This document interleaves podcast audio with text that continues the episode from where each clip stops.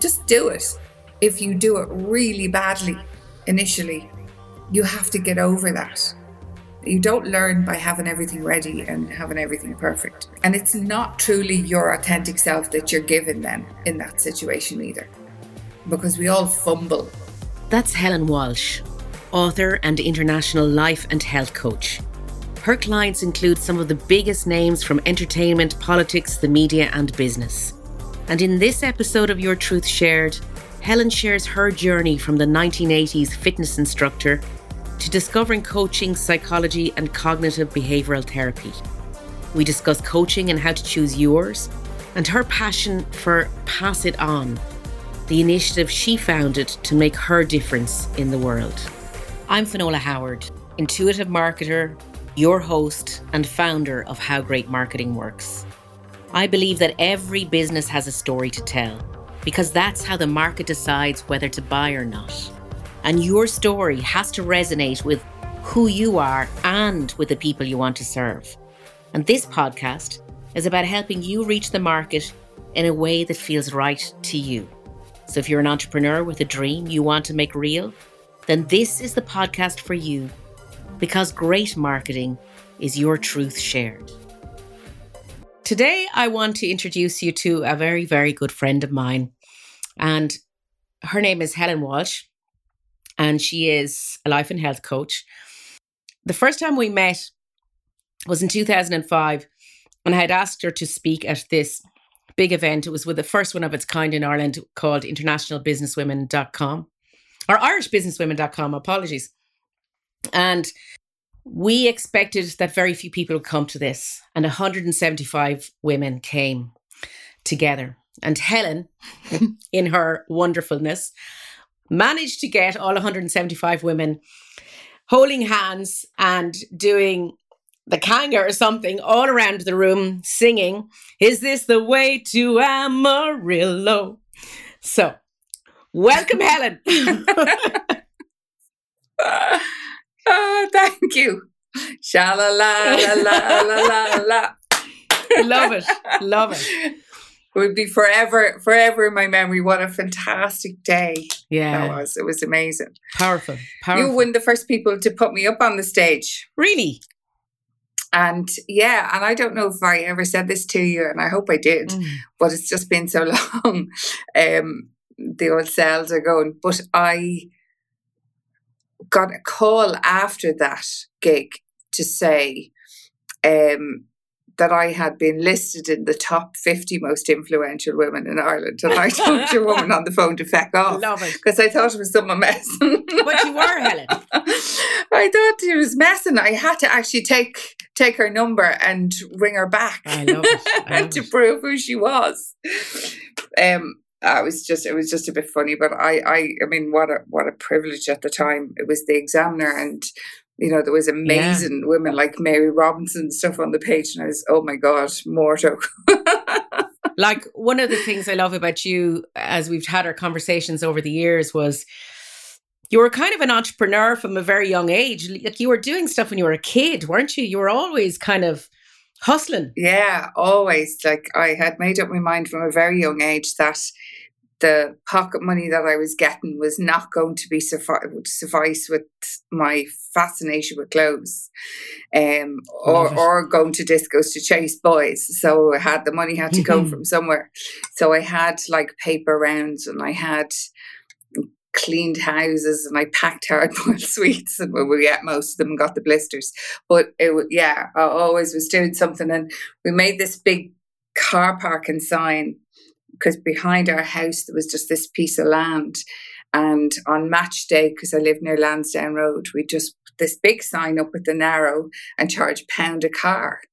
So like we were absolutely making I had more disposable income then than I do now. Like it was it. it. was great fun and a, a real learning experience right from the start, you know. And we all shared everything and we all spent most of our money on bags of chips and uh, lucky bags and like the child in us yet we sort of we're copping on to how we can basically make, make some money. money. and have a better life yeah. even at a very young age It's wonderful. How did you get into fitness then? Tell me, because it was unique, because you went, you got into fitness at a time when nobody was really doing it. Yeah, I, Flashdance was on the telly. Fame was on the telly.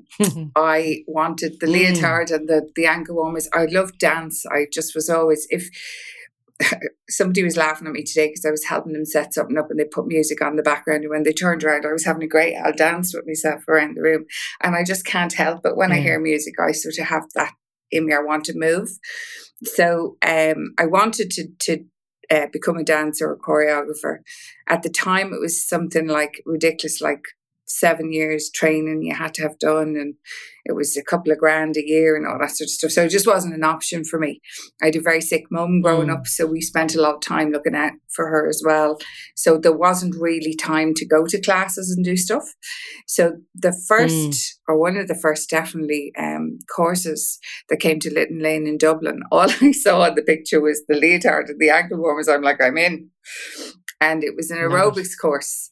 And it completely tied into that whole thing of the music and being able to move to the music. And then I love people. So that connection with being able to get up the front of the class and go, okay, we're going to have an absolute party now for the next hour. Mm. And when we walk out, we're going to be two pounds lighter, you know, and that was Mm. of the time. And I suppose it was just one of those, when we started, it was a little bit sort of prestigious in a way. It was like, can you remember like Yeah. the air hostesses for Aer Lingus back in the day? It was Yeah, yeah. so cool, like to, to have this job, you know?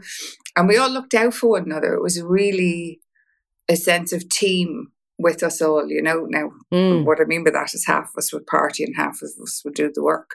But everything got done at the Mm. end of the day and everyone had one another's back. So it was an amazing time in my life to to get through. My Wonderful. my um three friends killed in a car accident at that time and then a year later my mum passed away. So it was a time of extreme pain and grief. And I don't think I would have got through it doing anything else. I think like the music was sort of, you know, Lifted yeah, hundred percent. Hundred percent. And was it hard to make a living at that, or did you work for someone doing that, or did you strike out on your own? Uh, I went to work in a health club. I decided what health club I wanted to work in. There wasn't that many of them, but I had one in particular I wanted to go in. So I introduced myself into the manager. Uh, another friend of mine who'd done the course with me came with me, and we. It was a week before we would get our certificates in the post. So I sat down with this gentleman, Fran, and I said, "Look, I'll work for you for a week for nothing." Mm. I said, and then if you like me at the end of the week, I'll have the cert and you can employ me. And Yeah. I did a deal with him basically, um, which which I don't know, know whether that would ever happen now. But um, he was like fantastic. He got a week's work for free, and I was there for years. I absolutely loved it. Do you think we, uh, as women, even, or just in general as a question, do you think we do enough deals now? You know, that hustle that you had when you were a kid, and even doing that in your first position. I'm a terror for asking questions to people. Like I'll just ask them. I'll say, "Is there any chance?" You know. Now, Yeah. usually I'm asking for something for someone else. I, I'm obviously much Yes. better at that, and we all, I think, are better at if it's if it's for somebody else. But I think even for myself, I just say to someone, you know, particularly if say it's a, you're buying a car or you're doing so, I'd say, look, what's your best price? Like I would never pay Mm, off the top, you know, for something, unless I felt, say it was a new business or someone who I really thought, you know, this is a little local business and they need the money, and then I, there's no hustle with me. Then it's like this is what I pay in. But in your in your uh, experience now, because you moved from fitness and had a very successful uh, fitness, well, you're still doing it now, aren't you? Uh, As well as part pieces, of what you yeah, do. Yeah. Select, Yeah. selectively. But you moved, you invested in yourself and moved on to studying cognitive behavioral therapy. You studied uh, psychology, counseling, and really expanded this role of coach. In your in your experience as in this role, how do you think people? What do you think people are like? Do they kind of take that chance and ask those questions and put themselves out there? Because I sense a reticence in people now these days for doing that. Or what do you feel the trend is? No, we're more inclined to do something via text, you know, or or yeah. just not to. We might do it if there's a bit of distance between us. So if there's an email or something like that, or a different way to transcend that conversation. But face to face, we tend to be embarrassed about standing up for ourselves or asking for anything for ourselves. There's a, a, a definite uncomfortableness with that. I think I've always just been aired a little bit on the side of cheeky, so I would find it easier than most people. But I also, I have a thing where I never really want to walk away from a situation and feel, oh my God, why didn't I say that? And why didn't I do that? Am I, yeah. because the moment has gone and it could be a very important moment. So I just think that comes from really not bothering about what someone thinks of you, particularly a stranger.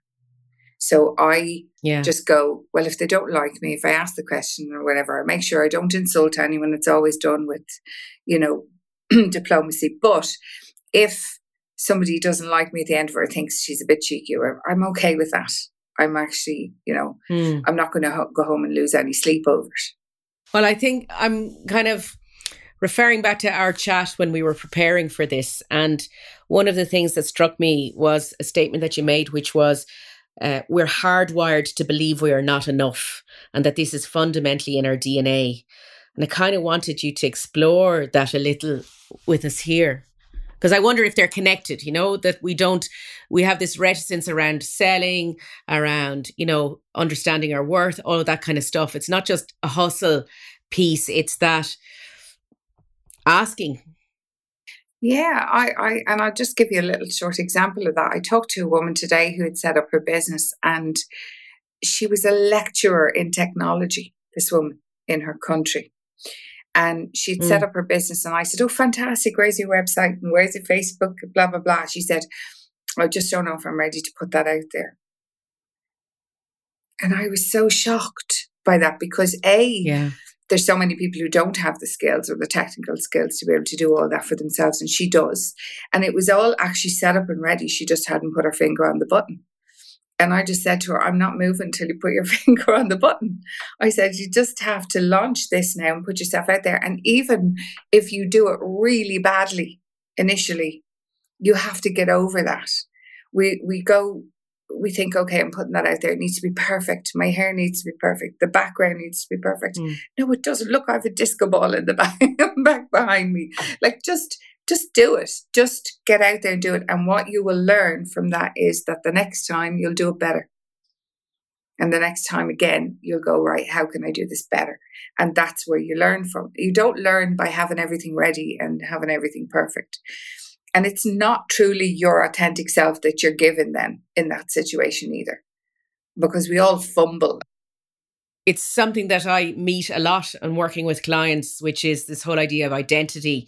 It's the first greatest challenge of the entrepreneur, which is to step out and truly be themselves. And I don't say that lightly. What I mean by that is we're so preoccupied with should and holding back a little because we're afraid of being, you know, that whole tall poppy syndrome or whatever the myriad of reasons is that we don't push ourselves forward enough and actually speak our truth. And when we don't do that, we're just vanilla like everybody else. You can't stand out from the crowd when you can't stand up to be yourself. A lot of people, particularly when they're setting out in business, I find um, over the years working with people, they have done all the work on the business. So they've worked on the research, they know their product, they know their market, they have their price worked out if they're lucky, and they're ready to go. Uh, but they haven't actually identified who they are in business and not who they are in everyday life, who they are in business. So I say to people, right, draw me a little avatar because you know where you want this to go. Yeah. So even in three years' time, who is she? What does she look like? What does she wear? What does she, who is she with? where's she living, where she, you know, and it's just creating, I suppose, that visualization for yourself of having that. And I say, look, if you've to go on and do a video or you're doing a podcast or you're doing anything, put her in front of you. This is where you're going. So you need to take that step in order to get to there. And that really I find helps. So you need to you need to project yourself into the future you so that you can actually take that journey. Yeah, because if you keep doing the same, you keep getting the same, as Wayne Dyer would say. You know, you you're only going to change when you go into that state of feeling a little bit uncomfortable and oh my god, did I do that right? And oh my god, they're all really great. Oh my gods, because they will make you come back and reflect on what you've done. So I think it's very powerful, and just just do it. Yeah, I love it. That's great advice, Helen. Um, the the other thing that you said to me when we were chatting was this idea that you kind of have to have been there and walked the path if you're going to be sitting across the table from somebody uh, to coach them. You need to have yeah, and I know that's that's quite a controversial thing to say because um, there's a lot. Of, and of course, that's why I want to talk yeah, about of course. and you know me, I'm always going to put the drop in the ocean. But I think that um, just for me, if I'm going to somebody, if I'm taking myself to a mentor or somebody, I want to know that they've hit rock bottom and got back up, or that they've at least felt that uncomfortable or pain. I don't want to go to somebody who's had plain sailing the whole way through that hasn't a notion how I'm feeling right now about the fact that I don't know where I'm going, or I haven't really got the plan together, or haven't really decided where, you know, like I think I think particularly in this country with, with life coaches and things like that, we don't really go to life coaches. Not a lot of people go to them because they do it in the States all the time and it's a huge industry and bigger, you know, finance and all involved. But here we sort of go down to the pub or go for a walk with our mates and we have that chat. But actually you're missing a depth of knowledge with somebody who has the experience or gone through something and come out and can be calm with you and say, okay, I get how you're feeling right now. I can give you that empathy, not sympathy, because you don't want it to be condescending. But I'm going to give you the empathy that you need right now to know that I hear you. And that's the most important yeah. thing right now. I hear you. I get that you're in this pain or that you're in this place or whatever. And so you have a choice now. So you can sit in this for as long as you want and feel miserable, or you can take a step forward. And that might be the babyest step. And sometimes that's all it is. It's a routine every day. It's getting up and making your bed. It is getting out for that walk or jumping into the sea for your swim or whatever it is. That routine might seem like nothing, but that will build so much self esteem for people. And people do all these courses for self esteem and confidence and all. That's how you build it. You turn up for yourself every single day in some way be it drinking your water or your walk, as I say, or just picking better food to eat or learning something. I mean, that's a really good message. Turn up for yourself in some way every single day. Yeah. Well, look at the phone, right? We have phones in our hand. We have the world in our hand. We have access to everything. We have never, there's never been a time in history where we've had so much stuff that we can access. And I know we can get buried in that a little bit as well. But like, if you feel lousy, you can go on and listen to something that's inspirational, or you can listen to somebody who's been there. And hopefully, even that will happen with this, you know, in your podcasts, that people will go, actually, uh, you know, they're sort of, oh, that's how I feel, you know, or I felt like that, that this year and I didn't know how to get out of it. And that it gives people a identity with you where they go, she gets it why is this controversial? Because you know, there's so many people who go and they study and they get all the certs and they get all the whatever and blah blah blah. And they set up the amazing offices and they sit across from people and they they're textbook good. They're textbook. But I can tell you how to do 10 things. But if I don't really feel or have a sense of feeling how you're feeling right now, then I'm wasting my time because I haven't got behind that. They're only a list of things to do, and you will get bored with that list or you'll run out of steam with that list because your energy is in the moment and motivated, but it's not, there's no longevity with that. To get the longevity behind it, I need to hit a nerve with you where I know who you are. And I say, okay, I know that this is something you really want. So we're, as Tony Robbins would say, you we're always going towards pleasure or away from pain with our decisions. So which is it? You know, I don't want to be poor. I don't want to have no money. I don't want to struggle. I'm coming away from pain. You'll find millions of entrepreneurs and examples of them where they have gone, that's never happening for me again. I grew up in poverty. If you're going towards pleasure, look at, say, it's going probably sound a bit old fashioned, but the woman who's going to get into the wedding dress and the pictures of her life, like she will go hell for leather and do whatever it takes to lose her stone or to, you know, to look fantastic on the day. So there, there's that drive of towards pleasure away from pain. How would you advise people to choose a coach that they could work with? to help them project themselves into that future version of themselves how would you what piece of advice would you tell them to watch out for to find that connection that depth when you do your research or you find someone say particularly online you nearly need to connect with you know if they have a website does it is it drawing you in are you feeling that it's not it's not about sales it's about thinking oh there's something here and then you book a phone conversation and you don't go to anybody that you haven't had a conversation with. That's my advice. You do 15 minutes on the phone. Any coach worth their salt will give you 15 minutes. And you get a gist of whatever and you listen to how they respond to you. Are they talking over you or are they listening? What are you looking for?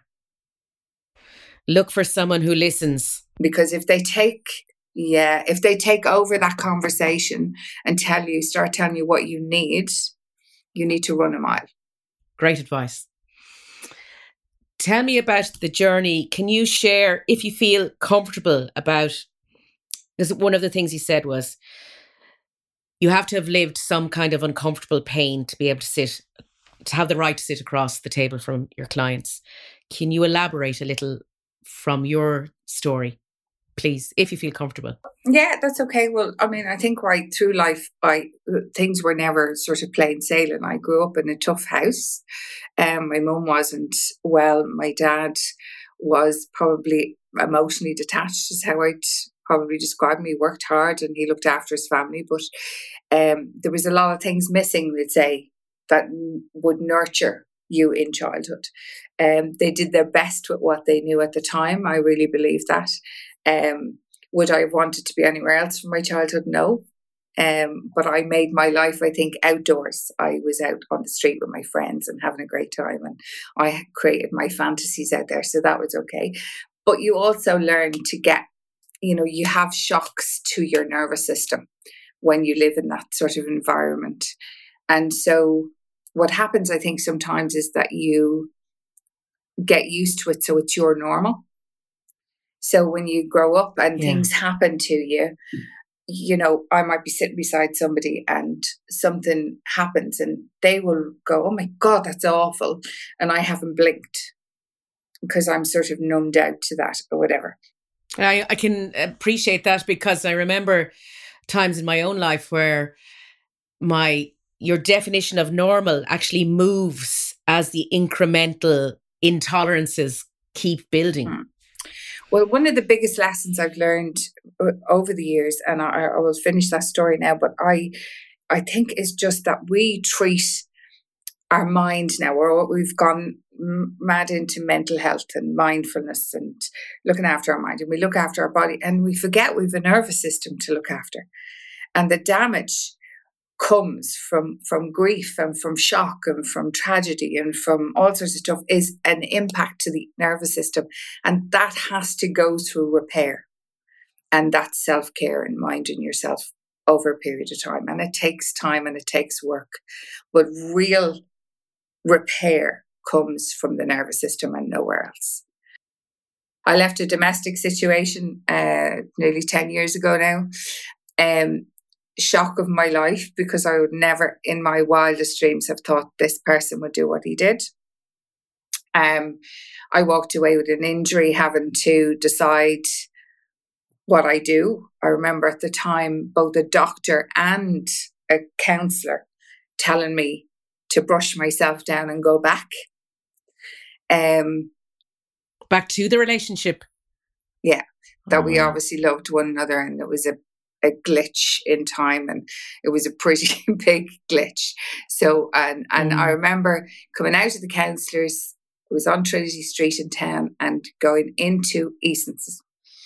And I love my books. If if there was a fire tomorrow, God forbid, in this place, it'd be all the books under the arm, and I'd run out the door. Like I love my books, but I remember going into the bookshop to calm myself down. And the first book I saw on the shelf was called Toxic Men. And I opened it at just a random page. And it said, if anyone raises a hand to you ever, you don't walk away, you run. And I just looked up and went, thank you, closed the book, and that was it. Now, I'm not for one minute saying that that doesn't have my confidence for the first time really in my life was gone. It was wiped out because it wasn't even about him.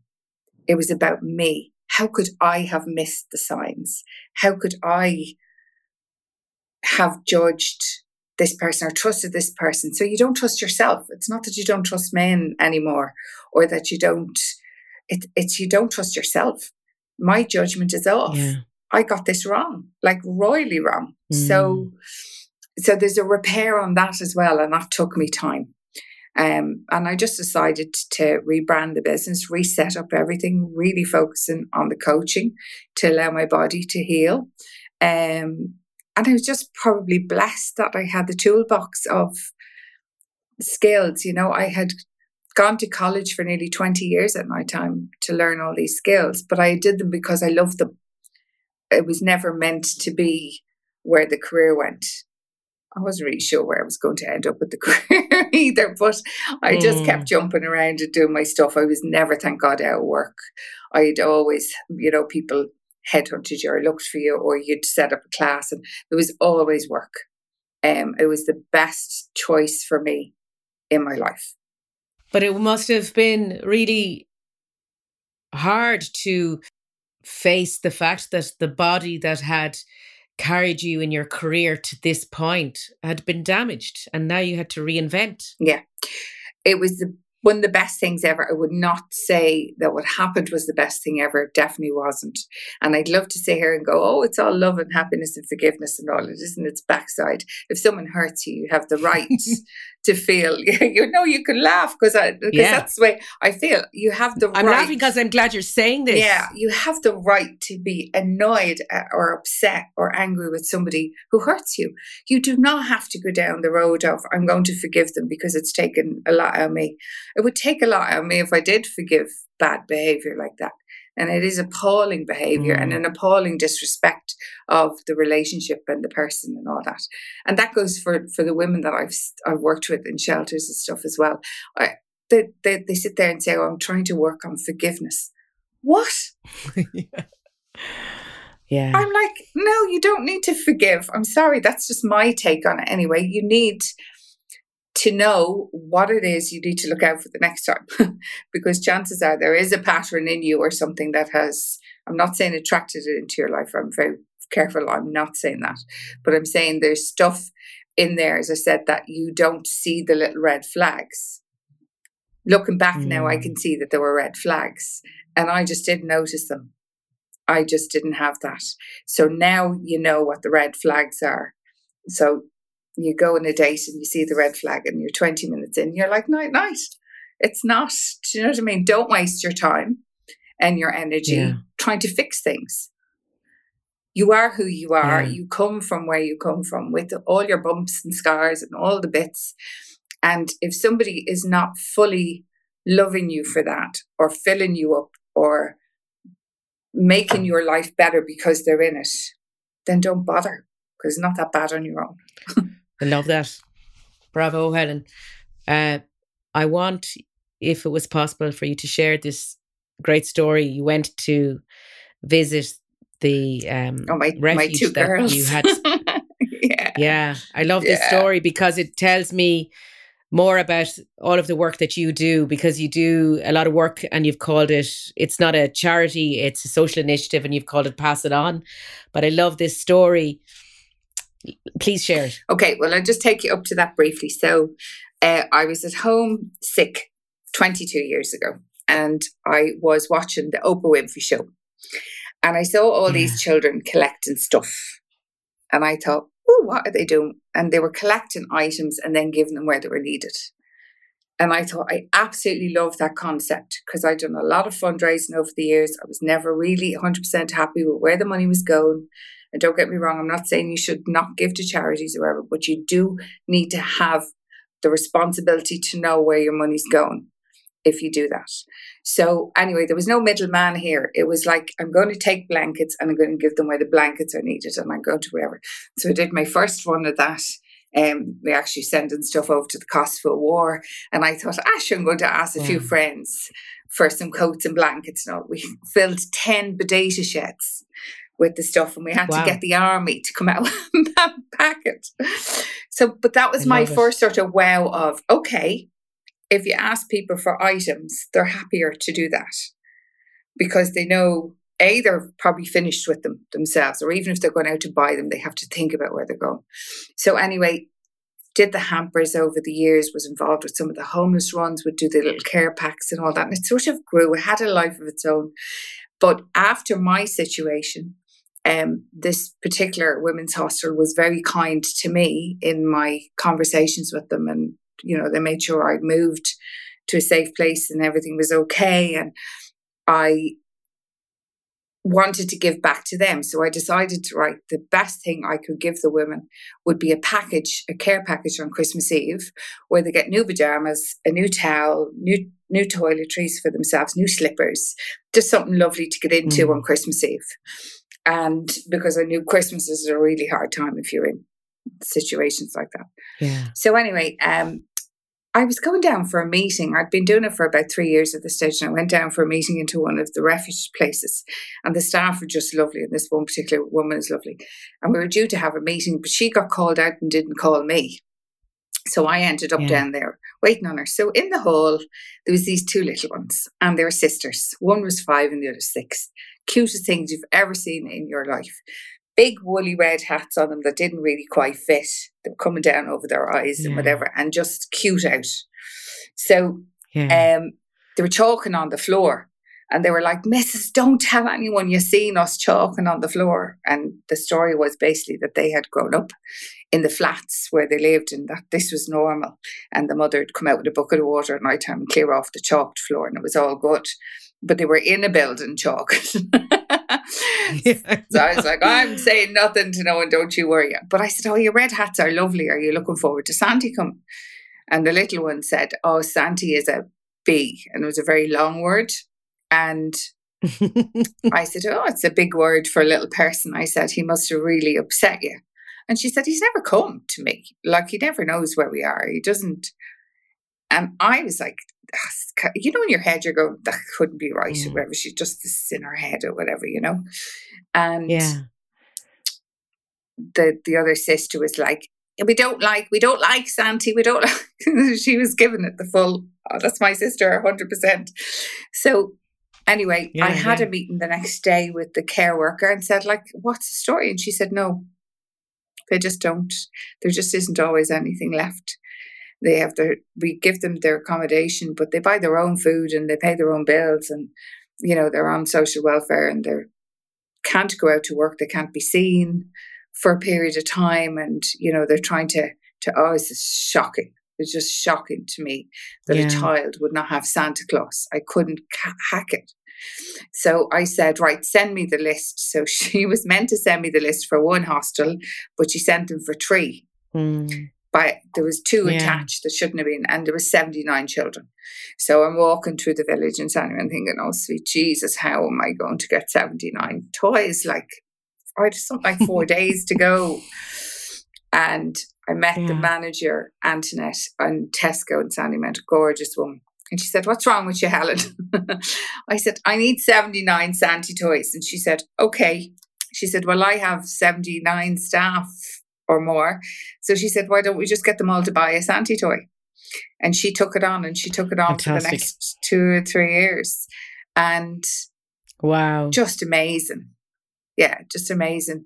And that changed those children's lives. Well, they had something on Christmas morning, and I had the best Christmas of my life because I knew I knew that morning that they were okay. Yeah. I knew you were going to make me do this. I know, but I wanted you to tell. well, I wanted to tell yeah. that story. I know. Well, I mean, I told the story to Kevin as well, and he couldn't believe it. Uh, but I wanted you to share the story because I really love this idea that one person can, can make a difference. And you do it all the time. And I really wanted people to know that, that well, one, that you. you do it, and two, that it can be done. But I, yeah, and that's the message I want to give to people really. Just get up and do something. Just don't look at the telly and think that's shocking, or don't look at your local situation, think it's shocking. Get up and do what can you do? Ask yourself, what can I do? You know, s- small little things. The the tragedy in Donegal, tiny coffee shop there giving everybody free sandwiches and free soup and all. I said to everybody I know, look, just get a fiver in a card and send it up to them just give them some cash so they can buy the food and then give it to the people who need it. And a fiver to people, what's that, a cup of coffee at this stage, you know? Um, I'm not saying everybody has that either, but for most people, a fiver is okay. But collectively, a fiver from 100 people is 500 people or yeah. it's 500 euros. So, yeah. so that's the way I look at it. And it's collectively. So we have most of the, we do a thing called Operation Snowball at Christmas. People pick a snowball color. So your color is a white snowball, then you are donating a child's Santi toy. If you are yeah. purple color, it's the long term residents in St. John of God's that people have, the families maybe aren't around or they're in care a long, long time. Um, the red one is for the homeless dinners. We make sure that there's two homeless dinner rounds that happen over Christmas, so everyone gets a hot meal that comes to the table. Um, so there's just loads of little ways you can do that yourself in your own community where you are right now. Is there a way you can pass it on? Is there a way that you can collect things and give them where they're needed? Is there a shelter you can knock on the door and say, hey, what can I do? You know, is, is there something I can help with? But again, people, I thought this year, you know, we've been told to face the doom and gloom, and we've seen all the prices go up, and people's finances have changed. There's no doubt about it. And I thought, okay, this is probably going to be because COVID, we still ran it during COVID, it still happened. But coming into mm. this time now, this year, I thought, oh my God, this is going to be tough now because people really won't you know, they'll be hanging on to their pennies and their pounds. And I have pages of pages of people who have pledged snowballs this year. There's over 90 pages wow. or 90 pledges in already. So it's a community of people that just love it. And for some people, it is Christmas. Oh, we have a little, we try and do a little snow prince or snow princess to open Operation Snowball to give them their day. So Santi knocks on their door in a limo and picks them up and brings them, and they open Operation Snowball for me.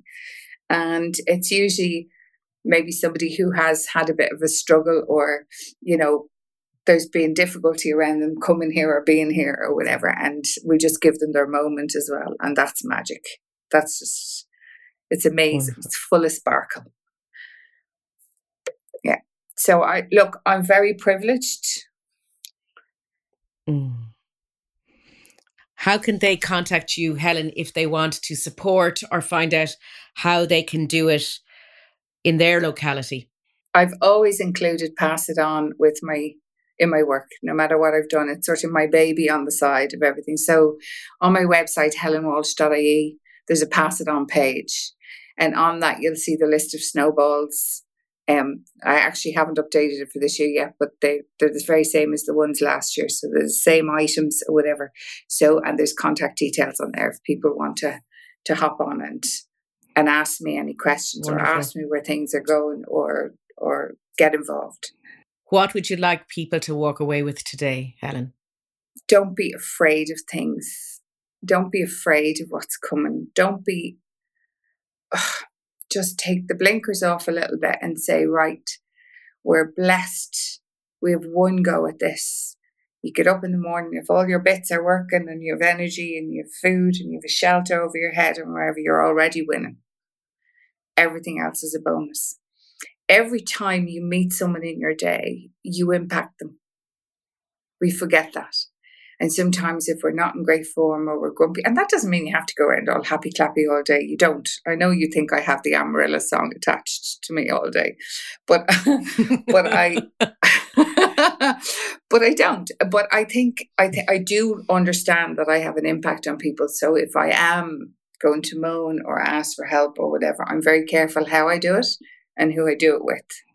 Yeah. Um, because I, I think there's an yeah. impact when we dump on people. So stop dumping on people and do something nice. Tell someone your dress looks amazing today, or your jumper. I really love that mm. color on you. Or I little we've forgotten to give compliments to people because they sound strange now. You know, just get back to. Mm. What can you give somebody? And that might be a moment of your time. It might be a compliment. It might be a little gift. It might be something, but that will change their day I've had people come back to me that met me on the street that I maybe did something for 10 years ago. And they come up to me on the street and they go, Do you remember mm. you did this? And I'm like blown away that they can even remember what it was. But it, because mm. of where mm. they were at the time, it had an impact on. Them. So we have that power to make this world a little bit better for every person that we bump into. And you do that, Finola you do that. I've never met anyone that was just so kind. No, I'm I'm not I'm not, you know, this is not a false thing. I don't give away compliments easily. I other than your dress is lovely. but I you just have this kindness. you just have this kindness about you and you've always had it. And you have this real open view of the world and you see things visionary in a visionary way, I think. And that's why I really liked you from day one. And I think that's why we clicked because there was just something there that I thought, oh my God, she gets it. She gets it. Well, I always loved that you have always made the world a better place for being here, Helen. And I think it's, you leave us with a really good message and reminder that every single one of us makes an impact in every moment. And I think we've got to remember that. And I really thank you for that. Oh, thank you very much for giving me the space to to talk about it. And there's so many lovely little stories. And as I said, it's a privilege for me. Like people forget that I get something as well. Like I have the best Christmases mm. I've ever had in my life because I know what's happening yeah. behind the scenes. So I mean, that's you know, it doesn't. People can give me lovely presents and it's great, but it's nowhere near the feeling you get when you can lift another person just even for a moment. And we all have we all have the power to do that. It's a wonderful place to leave it. Thank you so much, Helen. Well, thank you very much. And I'm going to go back to playing Amarillo now and get the energy for the rest of the night. cool. I hope you enjoyed that episode. And if you'd like to find out more about Helen, look her up on LinkedIn or check out helenwalsh.ie and if you love listening to this podcast, please leave a five star review in Apple Podcasts and leave a comment. It helps me understand what's working and encourages others to take a listen, which would mean the world to me. And I'll be back next week with another great guest. And until then, take care.